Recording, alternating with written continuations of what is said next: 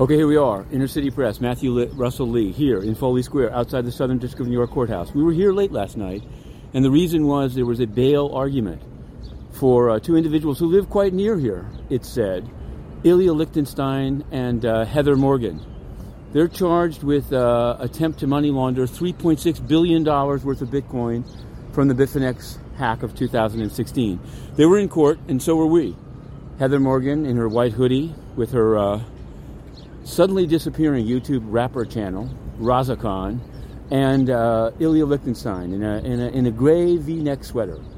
Um, amazingly, his, their lawyers from Cahill Gordon, also near here, Old Slip, um, put on quite a show and managed to get the magistrate judge to agree that they could be released on bond under various conditions, a $5 million bond, which doesn't mean you put the money up. It means that if they don't show up, the government can go after the parents in this case. Ilya was supposed to have five signatures, Heather Morgan only two. She had some medical issues.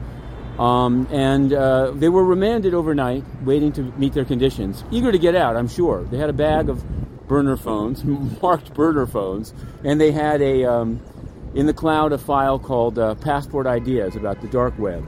Well, immediately, as Inner City pr- predicted on this very uh, platform, uh, before it happened, DOJ appealed uh, to Chief Judge of the District of the District of Columbia Federal Court, where the case is pending, Beryl Howell, who immediately stayed the order pending that court's review of it.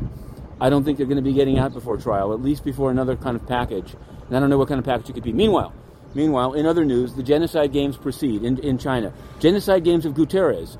Of interest to me is that the UN Secretary General went there blithely, didn't say a word about the mass incarceration of Uyghurs, palled around with Xi Jinping, and now is back pontificating in the UN. Did you know? Did you know that he's thrown Inner City Press out of the UN for asking about his financial connections to the China Energy Fund Committee? Convicted right here in the SDNY. Not making this stuff up. The UN Secretary General is a dictator and a censor, banning the press, and it must be reversed.